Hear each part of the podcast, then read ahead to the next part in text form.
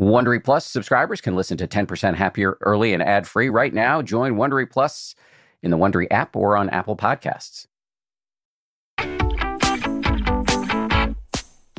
This is the 10% Happier podcast. I'm Dan Harris.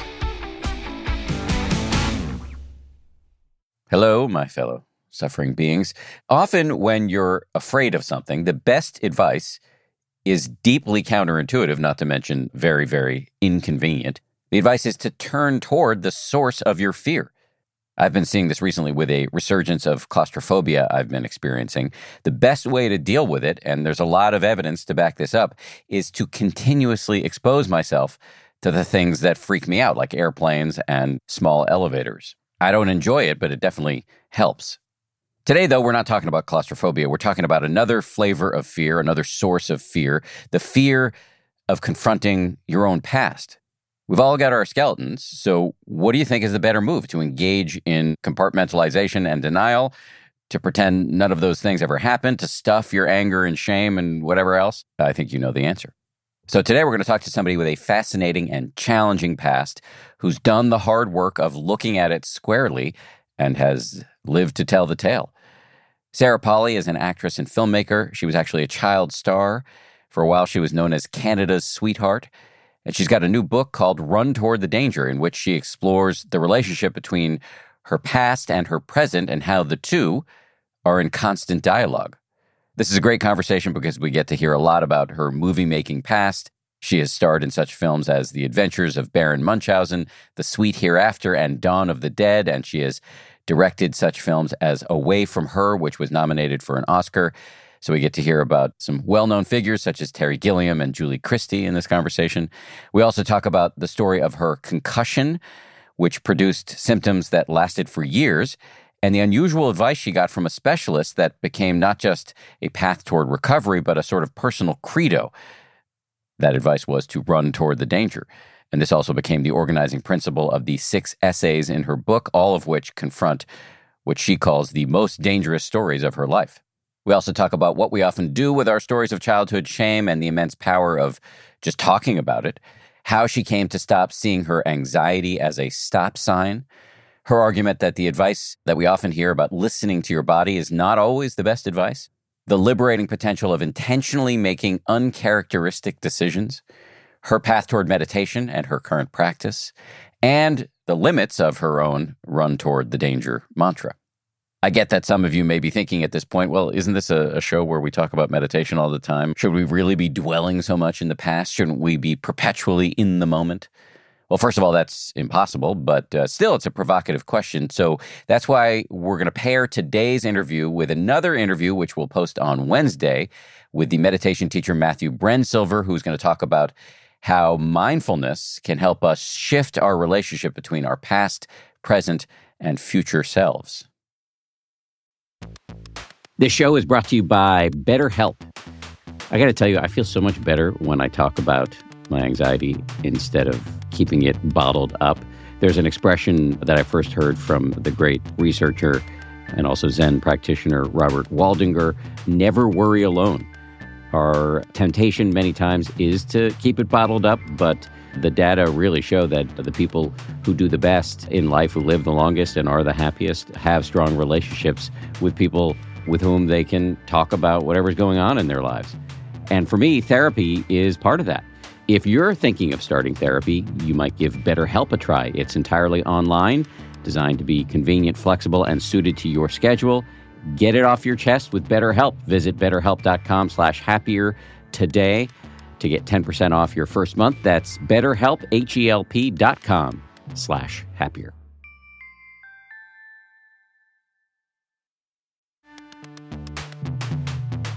As they say at Amica, empathy is our best policy. Whether you need auto, home, or life insurance, they're ready to help you protect the things that matter most to you – they're a mutual company, customer owned, in service to you. Amica representatives are here when you need them, and you can take comfort knowing a real person will be there on the phone to take care of you because the greatest measure of their success is your satisfaction.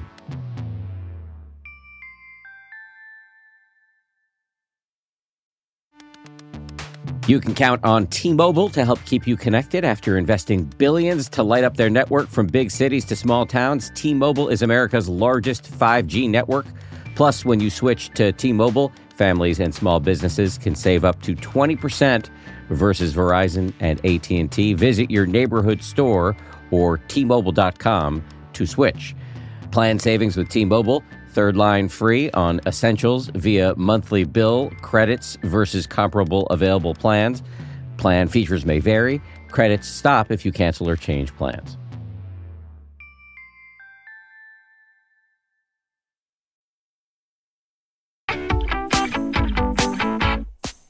Sarah Polley, welcome to the show. Thank you for having me. It's a pleasure. If you're up for it, I, I, think maybe it makes sense to start with the story of your concussion and what happened thereafter, and then, of course, the transformative advice you got from a doctor. But let's let's just start with the concussion, if you're cool with it. Yeah, absolutely. It was just a you know a freak accident, as many concussions are. I was rummaging around in a lost and found bin in a community center after I was swimming one day I was looking for a lost blow dryer that really wasn't that important to me, which is something that really stuck in my brain for a long time afterwards. And a fire extinguisher, a really giant, sort of industrial sized fire extinguisher, was on the wall just above the lost and found bin. And I was sort of jimmied in there because there was this big, giant freestanding poster that sort of made it impossible to get to the lost and found bin any other way. So I stood up, and when I stood up, my shoulder somehow caught on the fire extinguisher and it dislodged and fell on the side of my head and left me with a concussion that was really severe and really long lasting. And it went on on and off for three and a half years. But at no point in the three and a half years post concussion was I ever my complete self. So I would have periods where I was really not functional at all. I would have periods where I was better, but only if I managed life in a very careful way and really calibrated the amount of activity and multitasking and noise and light I was exposed to. And I sought every treatment under the sun, both traditional medicine and alternative, and nothing worked until I heard about the University of Pittsburgh Medical Center concussion clinic with this doctor named Dr. Michael Collins. And you know, for years, I had been trying to basically avoid the things that stimulated my symptoms. So, lots of overhead light, multitasking, lots of noise, crowded environments, screen time. These were all things that gave me more brain fog, made me exhausted, it gave me crushing headaches. And so, beyond the lie down in a dark room for three weeks, which is mostly outdated now, but some people still get that advice, I was also told to just you know, don't totally stop your life, but just manage things. You know, like make sure you don't go into environments that stimulate you too much. Make sure you calibrate your days uh, according to your limitations. A lot of listen to your body, which I was a big fan of because I feel like after years of yoga and meditation, that came very naturally to me. And so I did a lot of pulling myself away from the things that were hurting me.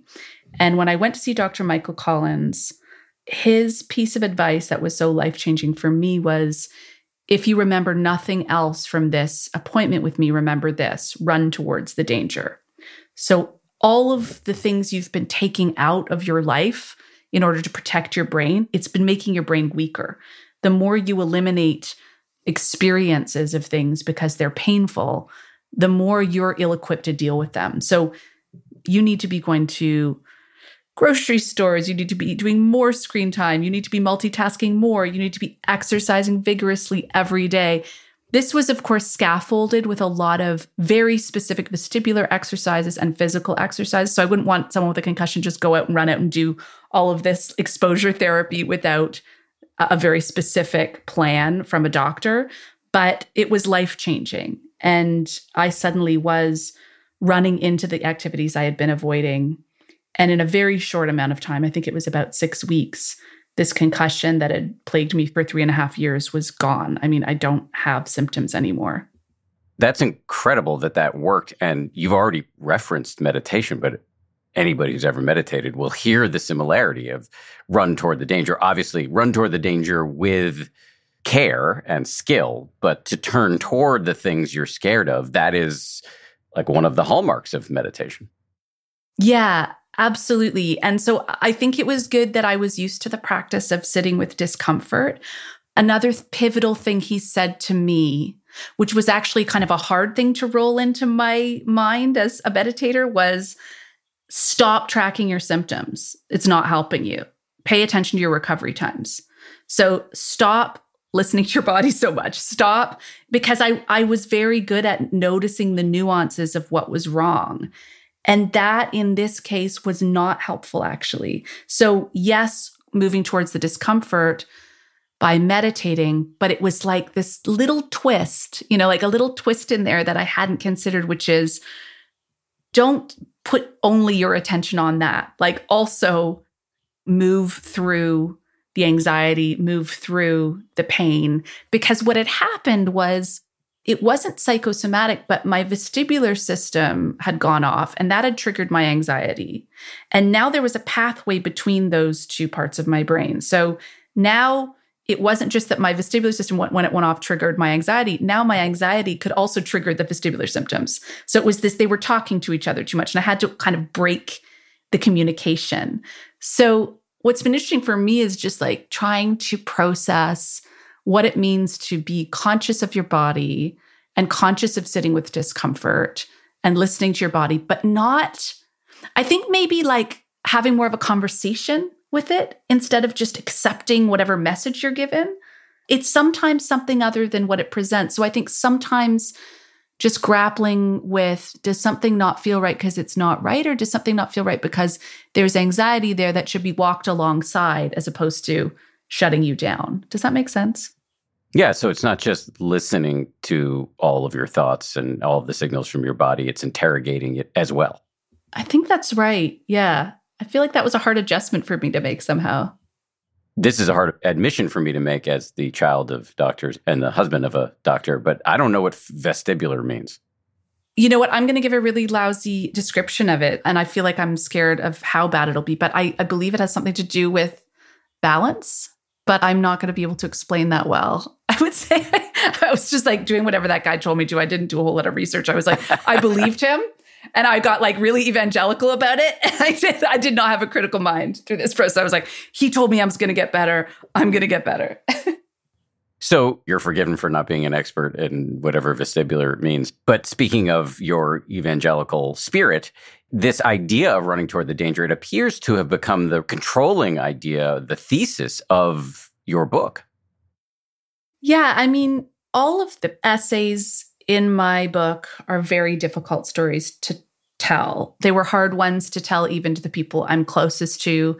There certainly felt like an enormous amount of risk in sharing them with a whole bunch of people I didn't know. And I think I got very interested in this idea of this conversation that happens between a present self and a past self when there's an echo of a past experience in the present. And then there's this opportunity to sort of move through similar territory, but as a different person. And hopefully, this results in some kind of, or is a pathway to some kind of recovery from really difficult experiences. And so, all of these stories ended up being difficult to tell. And so, I think that that idea of running towards the danger, of running towards the thing that good advice would probably tell you not to do did become a pretty serious organizing principle for me in taking on the stories in this book because they were hard ones to tell. Can you say more about this conversation between present self and past self? I suspect that will resonate with a lot of people, but I'd be interested to hear more about what exactly you mean. It's most glaring with children, I think, in my life, although I've certainly had the experience in a lot of other iterations as well, where you're in familiar territory of something that was really difficult for you as a child or in an earlier part of your life, and something that maybe left you with a certain amount of damage or even trauma. And you have this opportunity to walk through that same territory as a person who has more agency and as a person who has more facility and tools and resources and have that experience go a different, better way and for me, that has been, you know, all the therapy I've done in my life and all the meditation I've done in my life. And I feel like those are the moments where it feels like, I mean, these things are never completed or resolved, but it's the closest thing I can think of to that where somebody says something or does something that wasn't said or done in the past in a really difficult situation, or you move in a direction that you didn't in the past experience. And some scab kind of just isn't there anymore in the same way. So I'm thinking of there's an experience I had as a child working on a very unsafe film set when I was a kid as a child actor. And it was very traumatic with explosives going off beside me all the time, going to the hospital, really scary mistakes and issues with special effects. And I felt completely unsafe and completely unprotected and really helpless. And there was no adult to sort of step in and stop that. And so as an adult, before I started making my own films, I was an actor. I was on a film set once and there was a special effect that I was part of that you know, on the scale of special effects, wasn't that scary actually. It was, you know, there was like a fire effect coming towards a car I was sitting in. And the director could see I was terrified. And he said, Why don't I sit in there and show you? And so they did the effect with him in the car. And I said, Okay. And he said, You still look terrified. And I was like, It's okay. I'll I'll deal with it. I can see it's fine. You're going to be in the car too when we shoot it. So is the cinematographer. I don't want to shut down this shot. And he said, Yeah, we are all going to be there. But we weren't in the movie I had been in as a kid was called The Adventures of Baron Munchausen. He said, We weren't in The Adventures of Baron Munchausen when we were kids. So it's different. And if you feel scared, we're not doing the shot. And it was just the, the most extraordinary kind of full body experience of something I didn't have to carry anymore like someone just did something different. And even though at the time I, you know i was in my 20s i still held that child perspective on what it felt to be completely helpless and have nobody care about my safety. And to have that one person take that upon themselves and be that compassionate in that moment it made me view the whole story from my past very differently. I was actually able to see the humanity in even the people who were, were responsible for me being in danger. Like it allowed me to pull back and so I think every essay in this book has an element of that, of something that just goes a different, better way in the present and allows a kind of recovery in the past.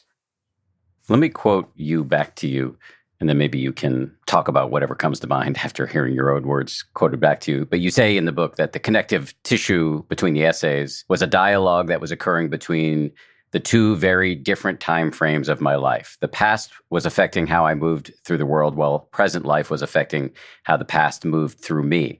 The past and present, I have come to realize, are in constant dialogue, acting upon one another in a kind of reciprocal pressure dance.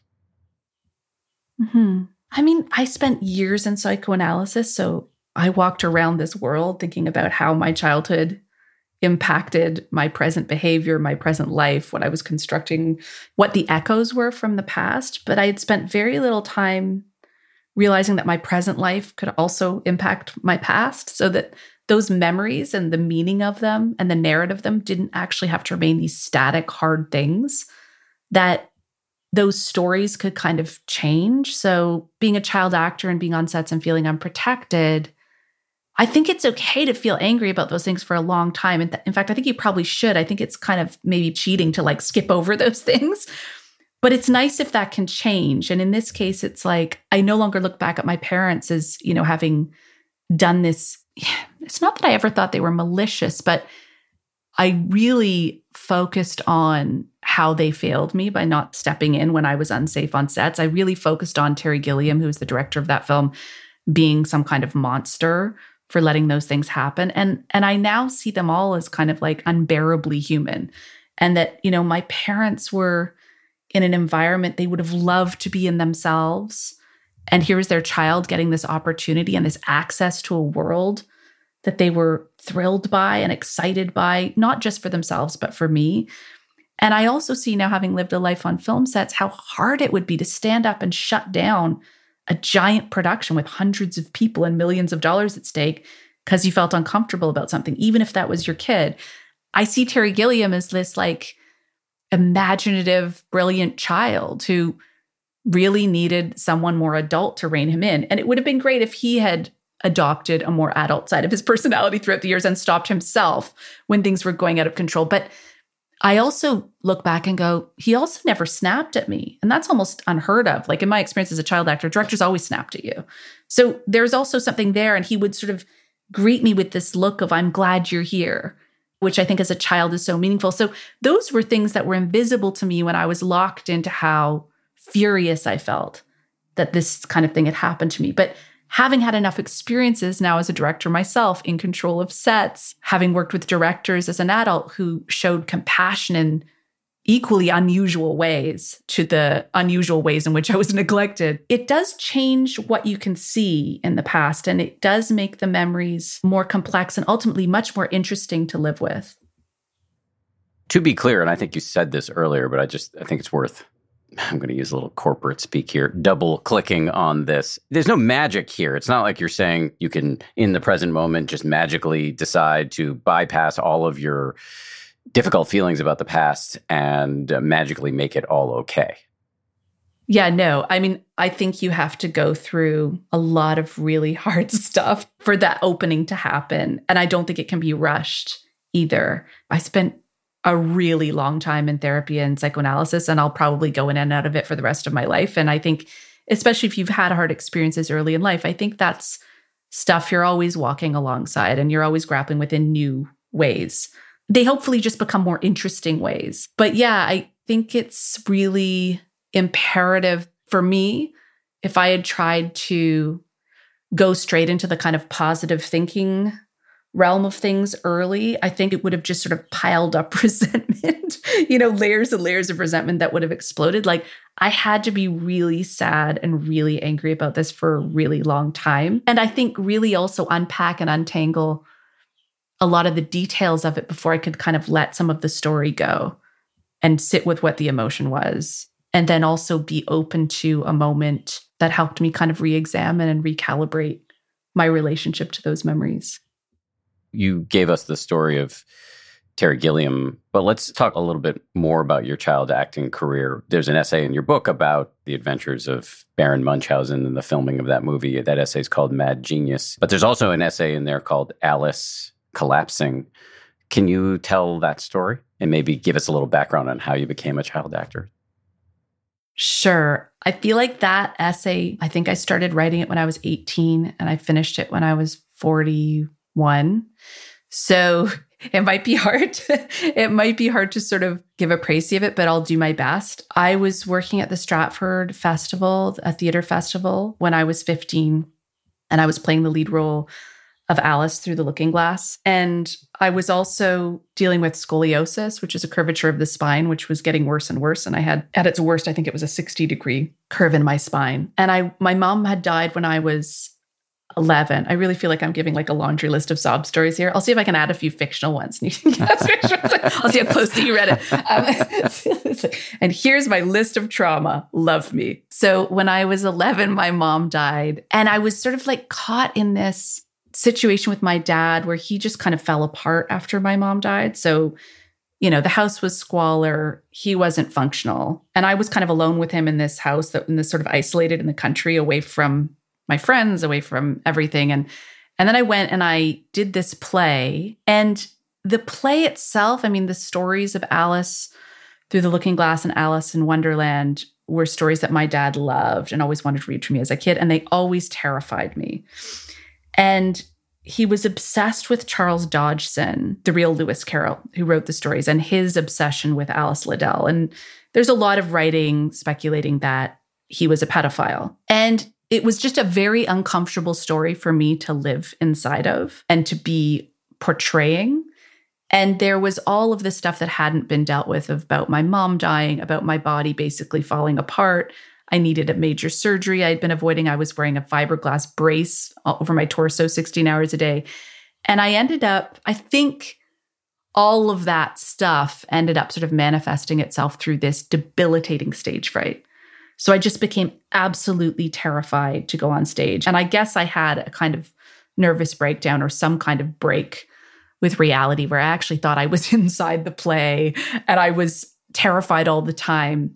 And I ended up going to a doctor, an orthopedic surgeon, and telling him I was in agony and he needed to write me a note to get me out of the play because I was in so much pain. And this doctor ended up saying to me, You know, usually scoliosis doesn't cause this much pain. But he said, you know, I had a patient recently who was playing baseball and he had scoliosis. And I don't know how much pain he was in, but he really needed to get out of playing baseball. So I wrote him a note and it got him out of it. Is that a note that you need me to write right now? And I said, Yeah, I, I really need that note. And he, it was just, you know, it was an amazing example of a doctor treating the whole patient and seeing someone in their office, not just for what they're presenting with, but for everything else as well. And so I got out of the play 15 or I can't remember how many shows early, 10 or 15 shows early, but kept that a secret until really, really, you know, quite recently, like in the last five, 10 years, the first time I've ever really told many people that I faked this stage fright to get out of this play. And it was sort of a big deal to drop out of this lead role at the Stratford Festival before the run was done. And I'd gotten all this sympathy for my back pain, which I felt terrible about. And as it turned out, what's been interesting about releasing the book and telling the story is, you know, a lot of people from that play have reached out to me and said, you know, you weren't lying. It was a substitute. If we had known, we would have, of course, been happy to stop the play. And we're so sorry we couldn't have been of more help, which, of course, if I'd thought about it rationally as an adult, I would imagine that would be a really kind person's response. But I was still carrying my child perspective on the story, even through the writing of it, I think, more than I thought. I think there was a slight slip of the tongue where you said faking stage fright, but you weren't faking stage fright. Oh, you no, were yeah. faking back pain. I get confused about what I'm faking. but this is important because the stage song. this is important because the stage fright was real and stayed with you and there was actually a moment later on which goes to the core thesis of your book which is that there was a moment later on in your life where you were able to kind of overcome the stage fright if memory serves on my end Yeah, I mean, I was given this honorary doctorate by this university in Canada at McMaster, and I didn't know what the hell I could offer a bunch of people who had university degrees because I dropped out of school in grade 10. And I was so terrified to go on stage. Like I was absolutely petrified. And I started going to a a psychologist who specialized in stage fright. And I started to realize like the only way I could do this would be to to demonstrate what it was like to do something you were terrified of. And the only way to do that would be to tell the story of how I had a complete nervous breakdown being on stage. And so I avoided going on stage of all, at all costs, but that it actually meant more to me to get to be there than my fear did. And so I was there anyway. So, and I did feel after sharing that story so publicly, which I had kept so secret and felt like there was such shame around it still for me until so recently. I did feel like something unlock a little around that. Like I, I'm not completely terrified to go on stage anymore. Those feelings still come up, but they feel like something that can be dealt with or spoken to, or I can be in conversation with them instead of like a very clear signal or a very clear stop sign. It feels more like, oh, here's that again. And what might make this interesting? What's an interesting way to go about this? And is the experience worth more than my fear at this moment? So there was something about telling the story and lightening the burden of the shame that made stage fright writ large in all circumstances more manageable. I think that's right. I think taking the shame away from it and telling the story was extremely important. And it's always amazing to me, like how I find this with friends too, when someone tells you a story of something they did when they were even a very small child that they haven't shared very much or at all. They tell it to you kind of as that child. Like there's no analysis. Like it's so interesting when you hear someone's deepest, darkest secret from when they're a kid of what they did they tell it to you as though the adults will all be so disappointed and upset with them and that actually deep down they're really really bad.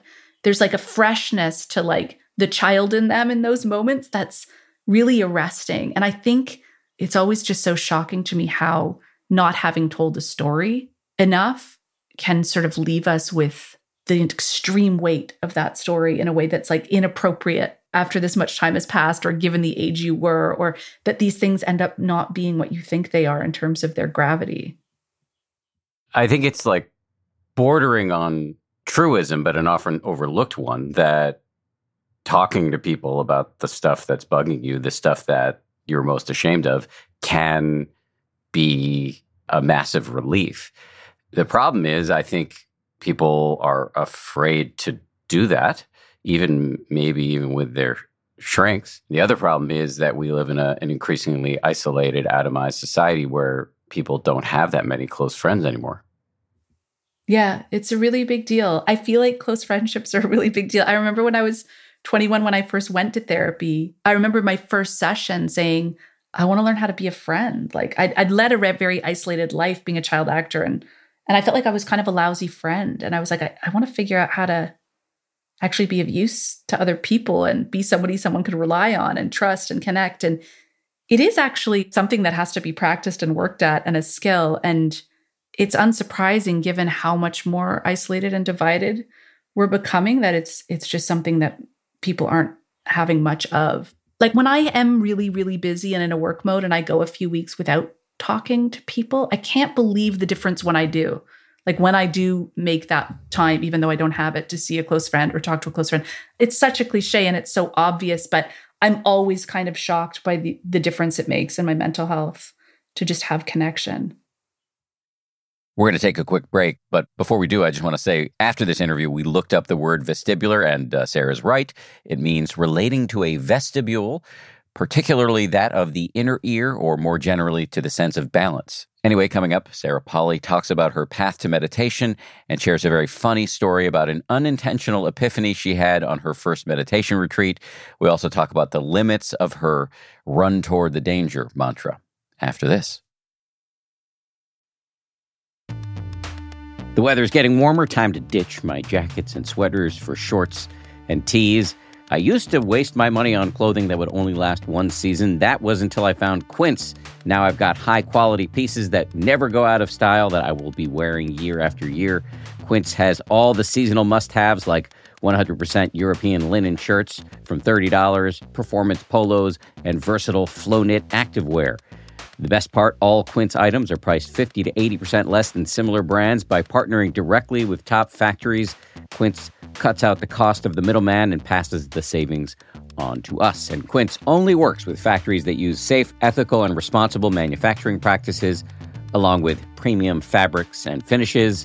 I just made a big order at quince.com. I got two pairs of sweatpants that I've just had for like a week and I already love them. I'm wearing them all the time. Sweatpants are a huge deal to me uh, because I work from home and I want to look reasonably good, you know, in front of my wife and stuff, but uh, I want to be comfortable. And uh, the Quince sweatpants uh, do the trick. For me, the bottom line is uh, they've got good looking stuff at low prices. Not a bad recipe. You should go ahead and upgrade your wardrobe. Go to quince.com slash happier for free shipping on your order and 365 day returns. That's Q-U-I-N-C-E dot com slash happier to get free shipping and 365 day returns. Quince.com slash happier.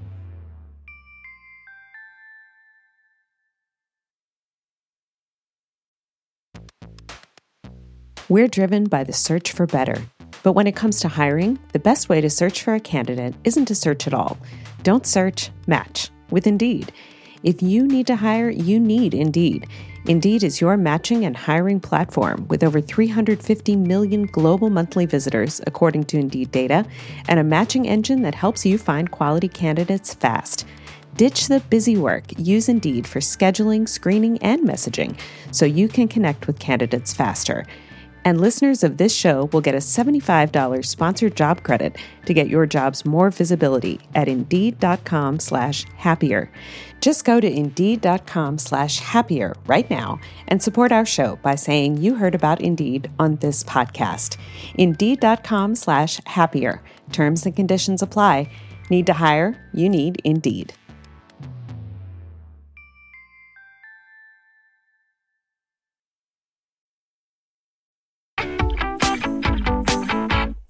So I'm going to provoke you to tell some more stories. Another of the essays you've written, I believe it's called "Dissolving the Boundaries." Rather than me summing up, would you give us the best version of a précis that you that you could do, given that it's a complicated story?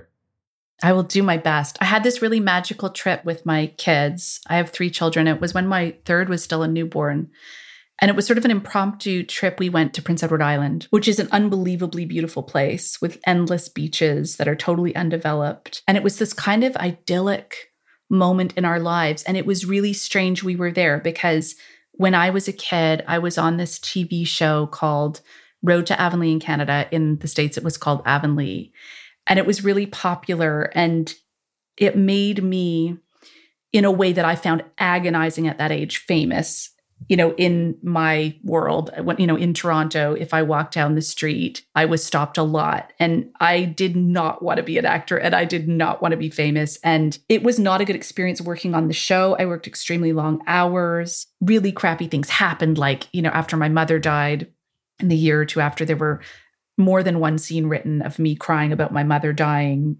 They knew they'd get a great performance it was really um, quite, and I wanted to be in school, and it was just a not good experience. And then added to that was this kind of notoriety and like people stopping me on the street and kind of wanting something from me all the time. And so the show took place on Prince Edward Island.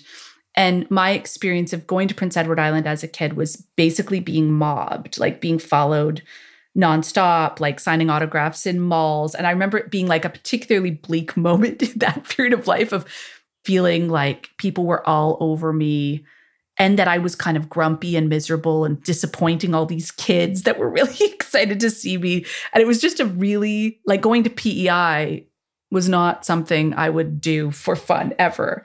And I had this experience of being there with my three kids and nobody knew who I was anymore. The show is long gone. Kind of having this amazing experience of being with my kids and looking at these landscapes that, you know, had been fictionalized in this show for so long and had a certain meaning for me. And watching just the narrative around what that show was and what it meant and how I was still carrying like so much anger and I think damage from the experience. And I, I really just felt it kind of melt away bit by bit. And again, it's not done. And I'm sure I'm going to be in conversation with those memories for a really long time. But something softened like and the dissolving the boundaries refers to that that all the, the boundaries of the narrative versus reality and life and unhappiness versus happiness and injustice versus what would have been okay that just got softer and more pliable. And it was just this beautiful experience also of like figuring out what kind of parent I was going to be to these three kids and what kind of life they were going to live and how different it was going to be to the one that I did, but also in the full knowledge that I'm going to make my own mistakes and they're going to have their own story of how they were let down, right? And hopefully, you know, one day they'd have a trip to PEI like I did and and find some forgiveness there. But it was just sort of like this sense of of being able to see something from a different perspective and from a very specifically happy point in my life to be able to look back on that just felt really different. What if your kids came to you and said they wanted to be actors, child actors? Someone said to me recently that the lessons the universe hands you are custom weird. And so that has happened. I don't know about the universe delivering lessons. I'm still like I I come from a similar place that you do of like total cynicism before I like found meditation. You wouldn't find somebody more cynical than I was about all things woo woo. So I don't know about the universe delivering lessons, but this is custom weird that my oldest kid is obsessed with being a child actor. And we talk about it most nights before bed.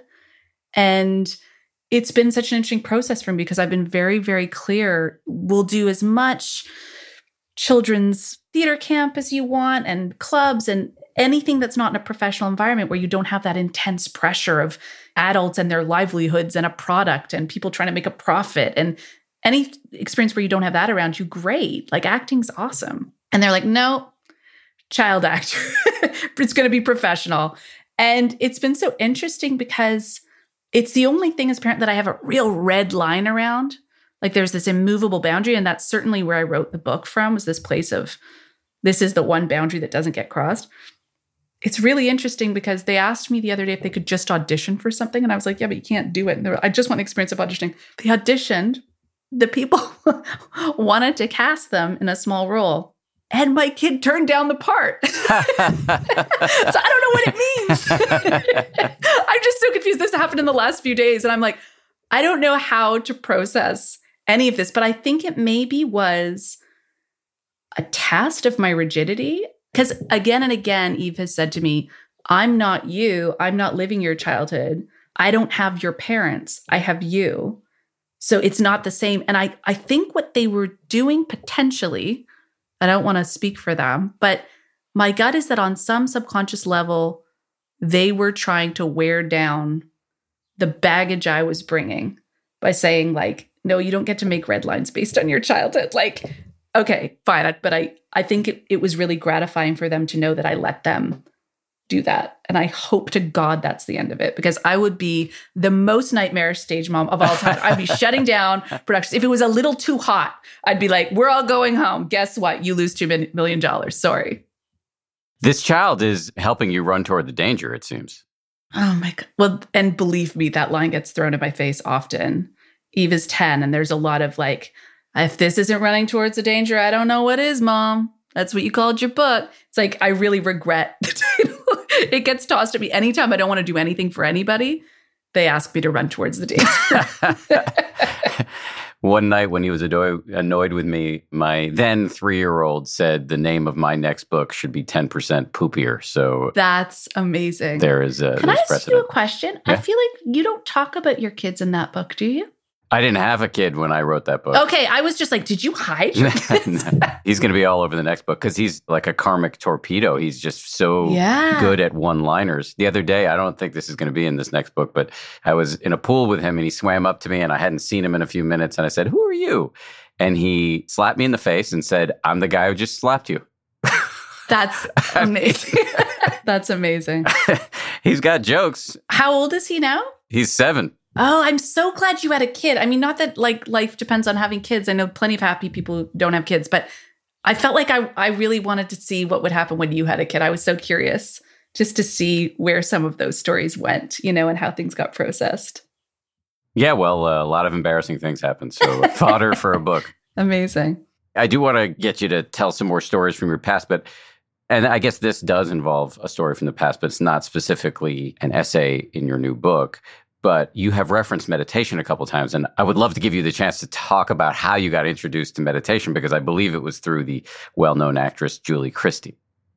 Yeah so i knew julie from acting with her when i was i think 22 and then we acted again together when i was 24 and then when i was 27 i cast her in my first feature film that i directed away from her.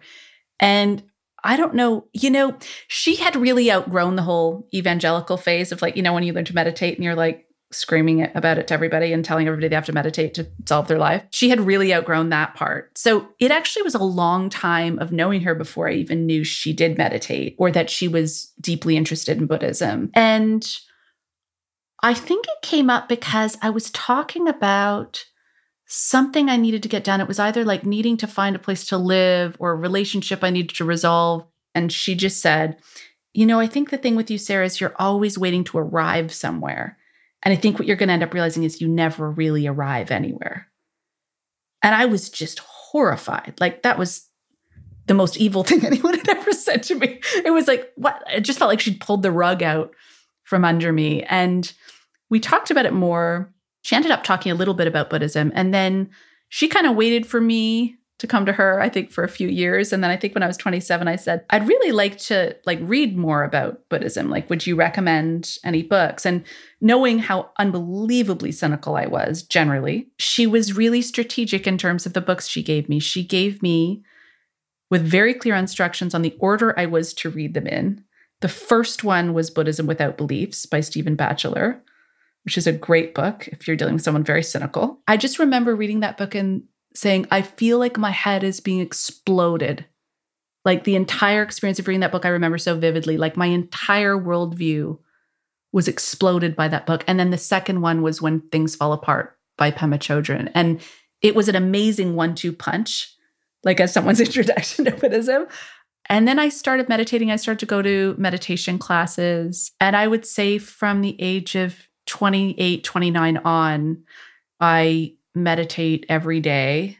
And if I don't, I'm just a completely reactive ball of God knows what. It's so necessary now in a way that, you know, now I'm like, am I too attached to meditating? Is there such a thing as like too much attachment to meditating? But I do feel like the days, I mean, everyone knows the days I haven't meditated. I'm I'm pretty okay, but nobody wants a day with me without meditation involved.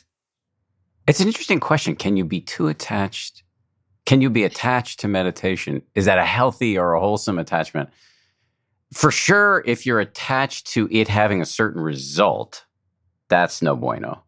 But what if the story you're telling yourself is like the story I'm telling myself is uh, like I'm no good without meditation, Yeah. and I'm not going to actually be helpful to anyone today because of meditation. Like that's where I think it gets toxic and a bit tricky is this belief that you can't survive. I would agree with the caveat that I'm not a meditation teacher, which I, I, a caveat I like to issue a lot. So I'm open to being corrected on what I'm about to say. But that sounds right. And I think there's a way in which, especially people who've been meditating for a while, can get attached to the formal practice when you know you can learn to be mindful all the time, which may I mean, I'm always a fan, and I think any meditation teacher or most meditation teachers would be fans of time on the cushion, so to speak. But I think you can get a lot of what you think you're getting from sitting formally from your everyday life if you're just paying attention with some continuity. I wonder if you had this experience with your kid when he was a baby, but like when you're walking a baby in the night, you're sort of forced into this walking meditation, which can actually be kind of a great experience Yeah. if you're not focused on how frustrated you are that the baby isn't sleeping. I'm trying to remember that too, is that anything can kind of be turned into a meditation. But yeah. Did you have that experience when he was little? Oh, yeah, absolutely. I do want to say, uh, just to put in a word for walking meditation generally, and I'm talking about formal walking meditation. If you go to a meditation retreat, there are people walking extremely slowly, you know, within very small spaces, you know, back and forth in a room, feeling the motion of lift, move, place of every footfall. But often in the evenings when I'm too tired to do a formal seated meditation, I will do a walking meditation around the house at a at a kind of normal pace. That's a different flavor of mindfulness. You know, it's really, you know, with your eyes open, all the sense doors, all the channels are open and I find that to be a really useful practice. Especially it might be good for people who are kind of attached to formal seated meditation eyes closed to work some of this in because it is it's kind of just different aspects of the mental muscles.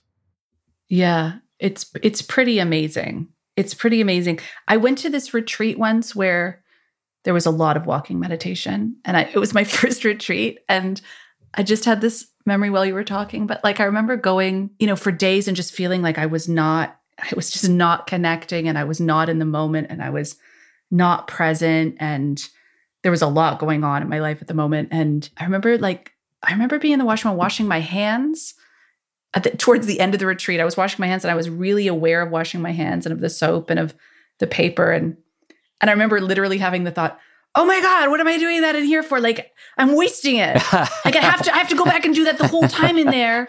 And I'm like doing it in here. And this is my moment alone. like like talk about like not quite registering the point of something. it takes a while to get the joke. And I think for type A people, we get very focused on doing the practice correctly. But the practice is just a gym for your life. And what you really want to do is do your life better. So washing your hands and being there for it, that's the point, actually. Yeah, it was a it was an amazing moment of revelation of just how far off the mark I had been. It was kind of great. I often say that if you're committed at all to personal development, you are sentencing yourself to a life where you realize that you've been a complete moron up until about six weeks ago, your whole life. It's very, very true. And actually kind of helpful to hear that because that can feel like a very specific individual experience.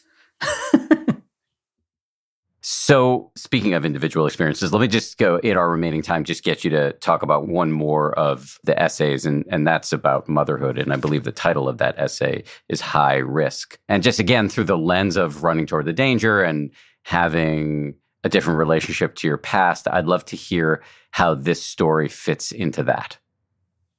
Yeah. So I think what happened was with my first pregnancy, which ended up being really complicated and high risk, I had gestational diabetes. There was ripping and tearing of scar tissue from endometriosis as my uterus grew. And then I had a placenta previa, which, if not handled well and without a C section, can be life threatening. So I was on bed rest for months and I was really grounded. And it was a very painful and really terrifying experience. And I think of it now as a kind of enforced grief because I don't think I had ever truly let myself get sad and angry that my mom had died when I was 11, like for all the therapy I had done. I think I hadn't even scratched the surface of that grief.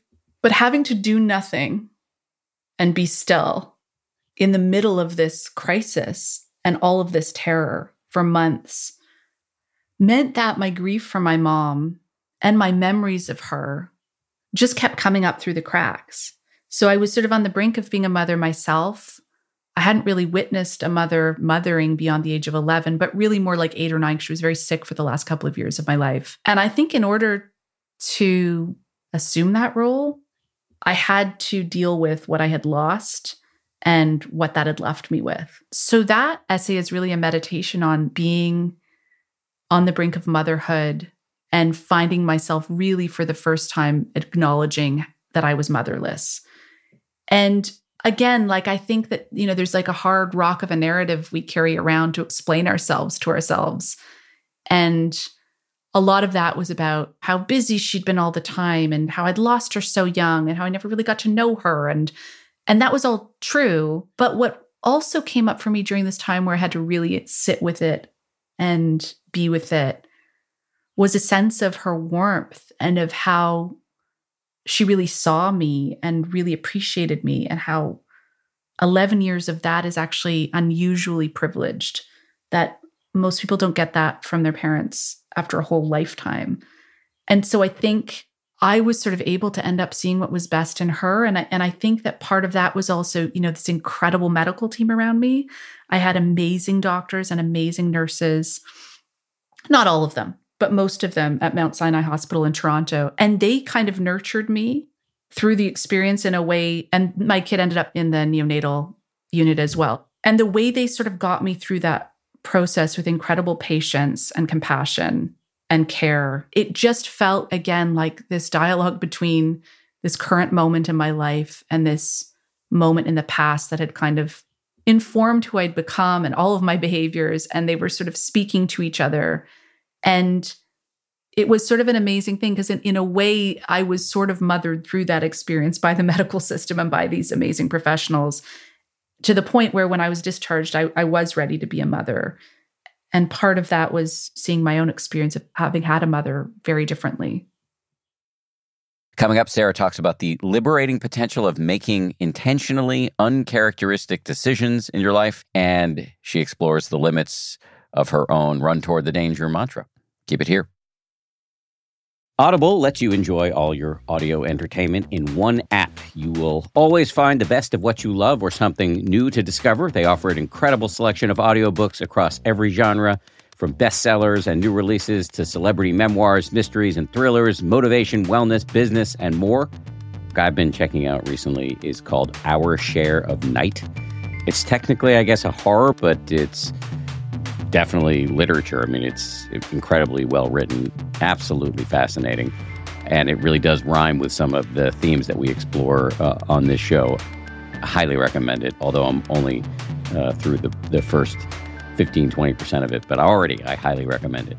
As an Audible member, you can choose one title a month to keep from the entire catalog, including the latest bestsellers and new releases. New members can try Audible free for 30 days. Visit audible.com slash 10% or text 10% to 500 500. That's audible.com slash 10% or text 10% to 500 500 to try Audible free for 30 days. Audible.com slash 10%. It's spring, and that means it's graduation season, and I've got an idea for an incredibly fun graduation gift or party favor. Did you know that you can get personalized M&Ms? You can choose from over 20 colors and add your graduate's name, graduation themed graphics, or photos, which are printed directly on the candy. I recently got a sample of some of these personalized M&Ms. Uh, they showed up in my mailbox. They got my face on them, which makes it a little bit awkward for me to eat them personally.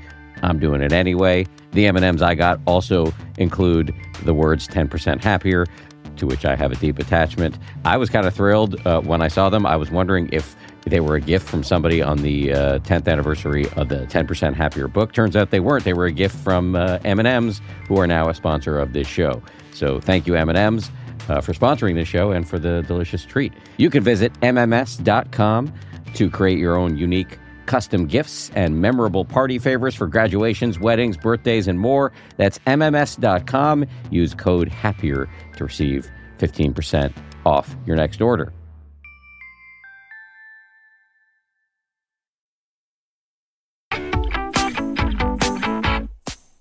You said this earlier, but I think it's worth going back to the idea that, yes, we talked about how it can lighten the load to tell a story and to retell the story in a new way based on being an adult and looking back with some increased maturity and sanity. But you said before that the stories aren't done with you, that you're still processing them. I just one, one more time going to kind of read you back to you and see if you can free associate afterwards. In the book, you write, I have changed. I know now that I will become weaker at what I avoid that what I run toward will strengthen me. I know to listen to my body, but not so much that I convince myself I can't do things or that I can't push myself. Not so much that I use the concept of listening to my body as a weapon against my vitality. I do the highway drive I'm nervous about. I prepare to make a film. I write the book I've always wanted to write. Run toward the danger is a way of being that I have taken into my life with me a treasure, a spell, a sword. Yeah. I mean, it has been really transformative for me I was somebody who always saw their anxiety as a stop sign or a reason to not do things. And now it sometimes feels to me like a starting gun. I think I needed to cocoon for a lot of years. I think maybe I, I judge myself a little less than I used to about that period of just needing to remove anxiety triggers. But I feel like it's really fun to not have a fixed idea of self or identity of what you can't do, of what you're not like. Like the experience of making the film I just made, I just made this film called Women Talking that I'm really excited about. And we were supposed to make it, and then we delayed because of COVID, and then the numbers were low, and we were about to shoot, and then the numbers started to go up again. And I knew we had the most elaborate safety protocols you could possibly have. Like it's actually nauseating how many safety protocols the film industry had compared to warehouses and you know people working for minimum wage but it was a safe working environment. But my anxiety about an unsafe working environment on a film set obviously has such deep roots and it just went through the roof.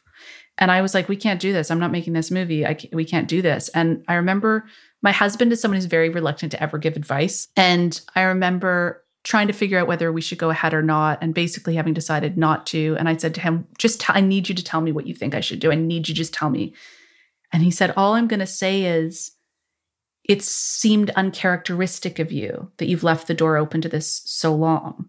Like it doesn't seem characteristic of you the way I know you. And I think what he was saying in a very compassionate way was like, it's okay if you shut this down. It's it's like you to be cautious.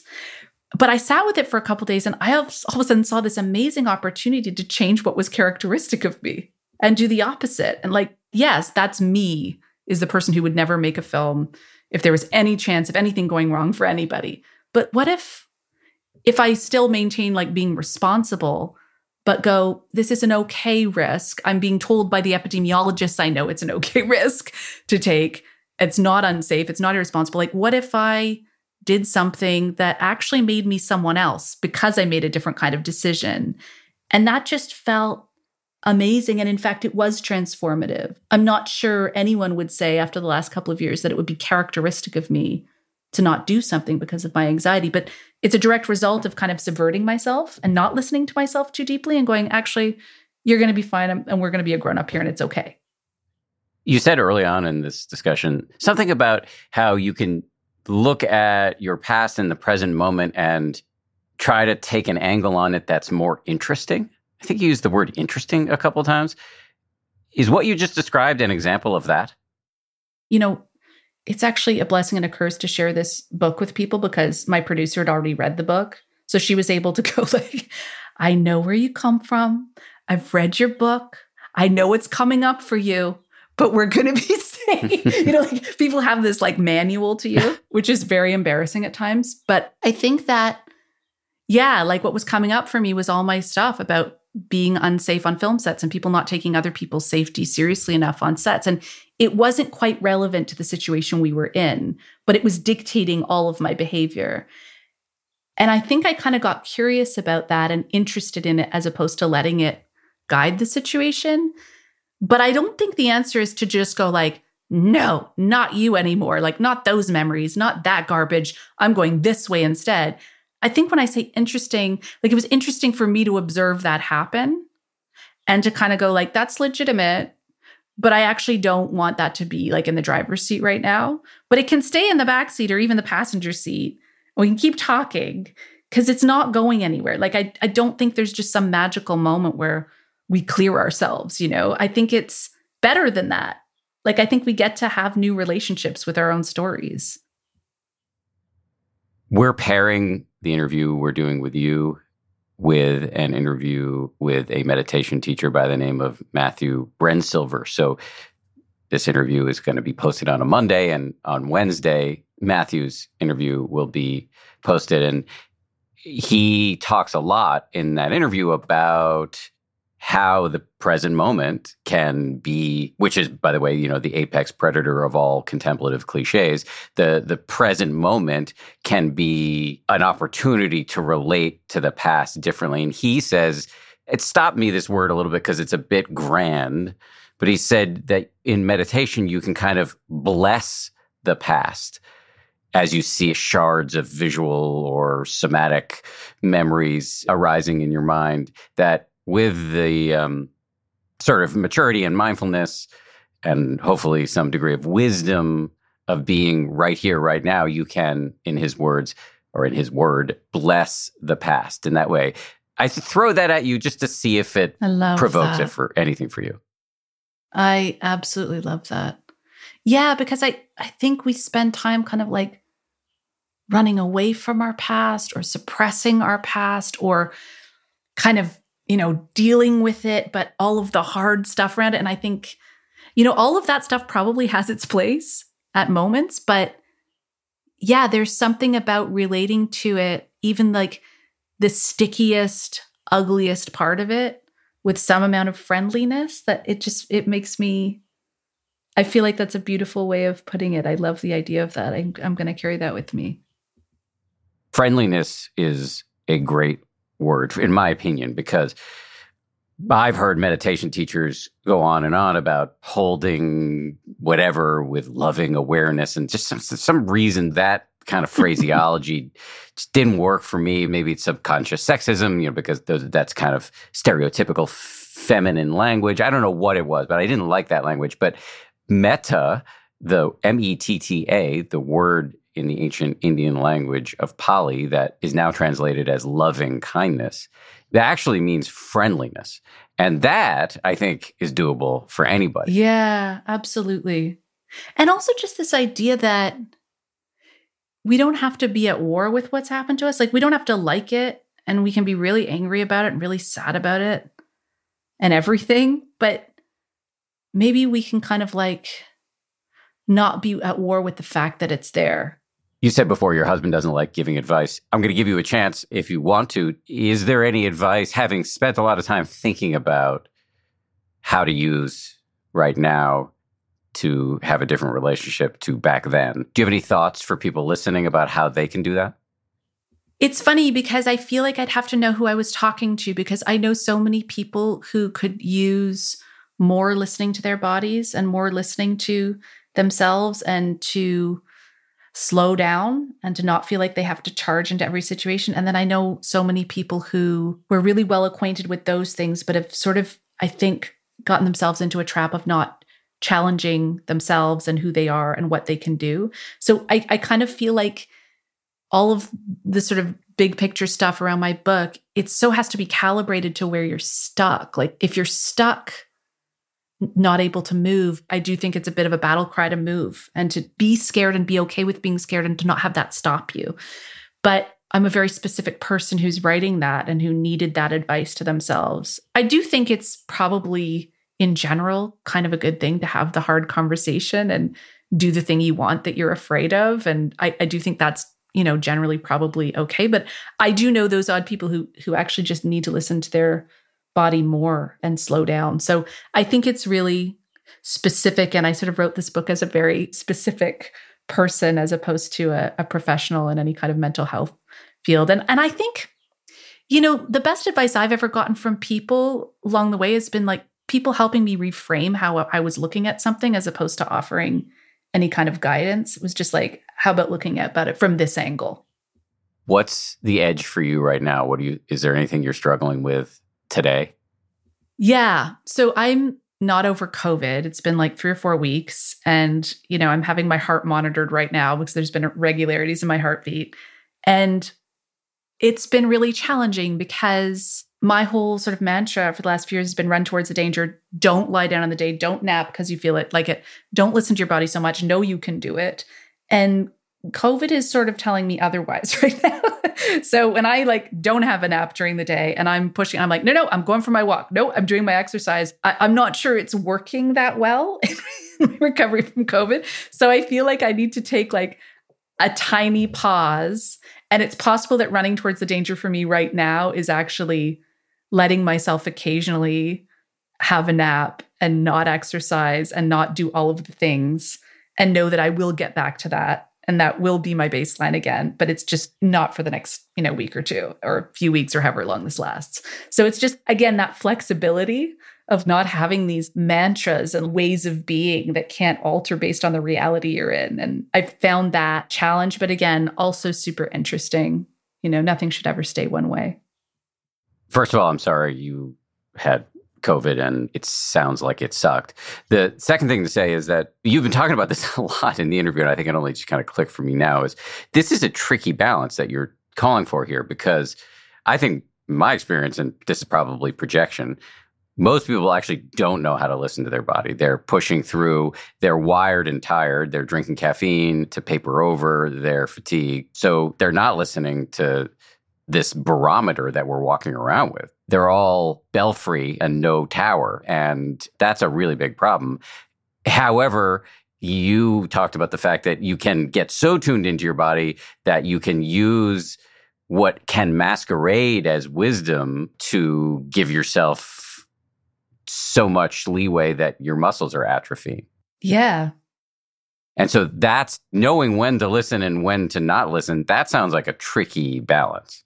I think it's like a really tricky balance. And I think it's that thing that he said of stop tracking your symptoms. And I'm like, but I'm so good at that. I'm so good at tracking my symptoms because I was very, and I'm sure a lot of your listeners are very much in this culture of like listening to your body and yoga and meditation and self care. And I do think there's like a, it's like the near enemy thing. Do you know what I mean? Like it's, it, I do think there's a path you can go down there that's actually not what you think it is, where you're tracking your symptoms so much that you're actually preventing yourself from moving forward alongside the sticky hard stuff and that you're you're using any amount of like fear or discomfort as a signal to stop and take care of yourself as opposed to like actually moving through this situation would be really good for me.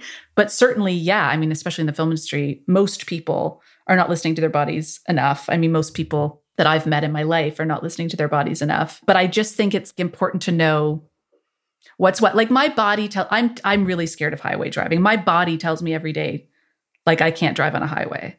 But i know the more i don't do that the worse i'm going to get at it. So i do it anyway. I think what can happen is this weird feedback loop in your conversation with your body. So you're like how do you feel body? And my body's like i don't think i can do this. I think i need to lie down.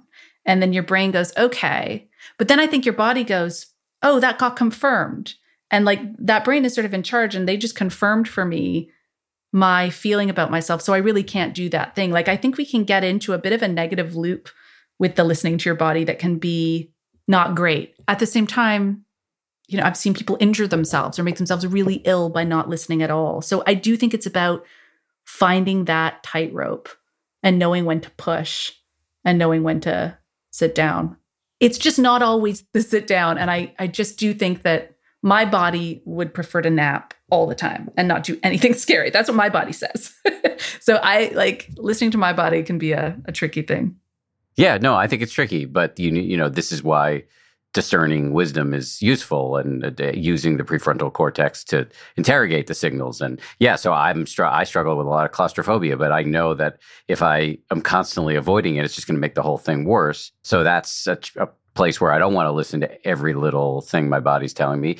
But I also have this problem where I push myself too hard at work. And so sometimes the body's saying, you know, dude, stop working and lie down. And I do, I should listen to that. You might be one of those people who has to track their symptoms more. Maybe, maybe. Is there a question I should have asked but didn't?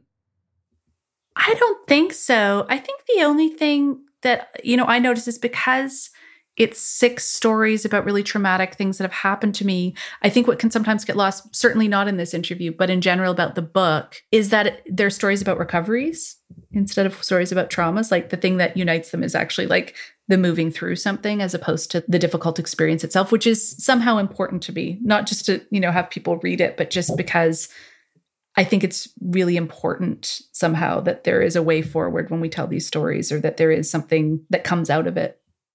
Yeah, as, as you said before, it's not just a laundry list of whoa, it's a story about challenges and then how you were able to reframe those challenges through a lot of work.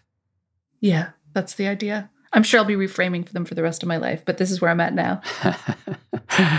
Before I let you go, can you just remind everybody of the name of the book and also any w- work you've done recently or in the distant past that you might recommend to people who want to consume more of your output? Sure. So the book is called Run Towards the Danger, and I've made three feature films that are available. I think they're all on Netflix now and maybe some on Hulu. Away from Her, which is the one with Julie Christie, and Take This Waltz, and uh, a documentary I made about my family and sort of interrogating family narratives and telling many versions of the same story. And it's called Stories We Tell. And I'm just, I've just finished my last film called Women Talking, and that'll be out, I think, December 2nd. In theaters or on a streamer? In theaters, unusually in theaters. it's very exciting. Very exciting. Congratulations. And, Thank and you. thank you so much for coming on. It's, it's been really fun to talk to you. Thank you. It's really been a pleasure, and I'm such a fan. Thank you for all your work. Likewise.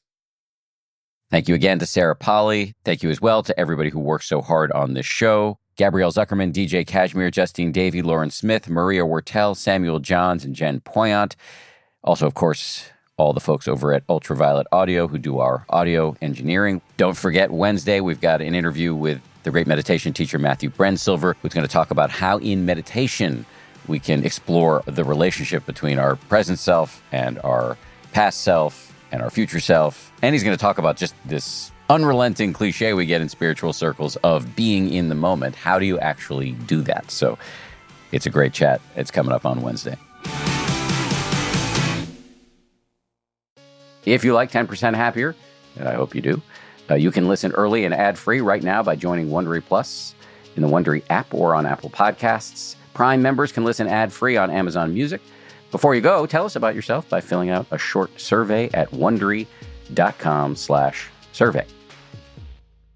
For more than two centuries, the White House has been the stage for some of the most dramatic scenes in American history. Inspired by the hit podcast American History Tellers, Wondery and William Morrow present the new book, The Hidden History of the White House. Each chapter will bring you inside the fierce power struggles, the world altering decisions, and shocking scandals that have shaped our nation. You'll be there when the very foundations of the White House are laid in 1792, and you'll watch as the British burn it down in 1814. Then you'll hear the intimate conversations between FDR and Winston Churchill as they make plans to defeat Nazi forces in 1941. And you'll be in the Situation Room when President Barack Obama approves the raid to bring down the most infamous terrorist in American history. Pre order The Hidden History of the White House now in hardcover or digital editions wherever you get your books. I'm Shima Oliaee, and I have a new podcast called The Competition. Every year, 50 high school senior girls compete in a massive scholarship competition. I wouldn't say I have an ego problem, but I'm extremely competitive. All of the competitors are used to being the best and the brightest, and they're all vying for a huge cash prize. This will probably be the most intense thing you've ever gone through in your life. I remember that feeling because I was one of them. I lost. But now I'm coming back as a judge and also a kind of teen girl anthropologist. Because if you want to understand what it's like to be a young woman in America today, the competition's not a bad place to start. Hopefully, no one will die on stage tonight. From Pineapple Street Studios and Wondery, This is The Competition. Follow The Competition on the Wondery app or wherever you get your podcasts. You can listen to The Competition early and ad-free right now by joining Wondery Plus.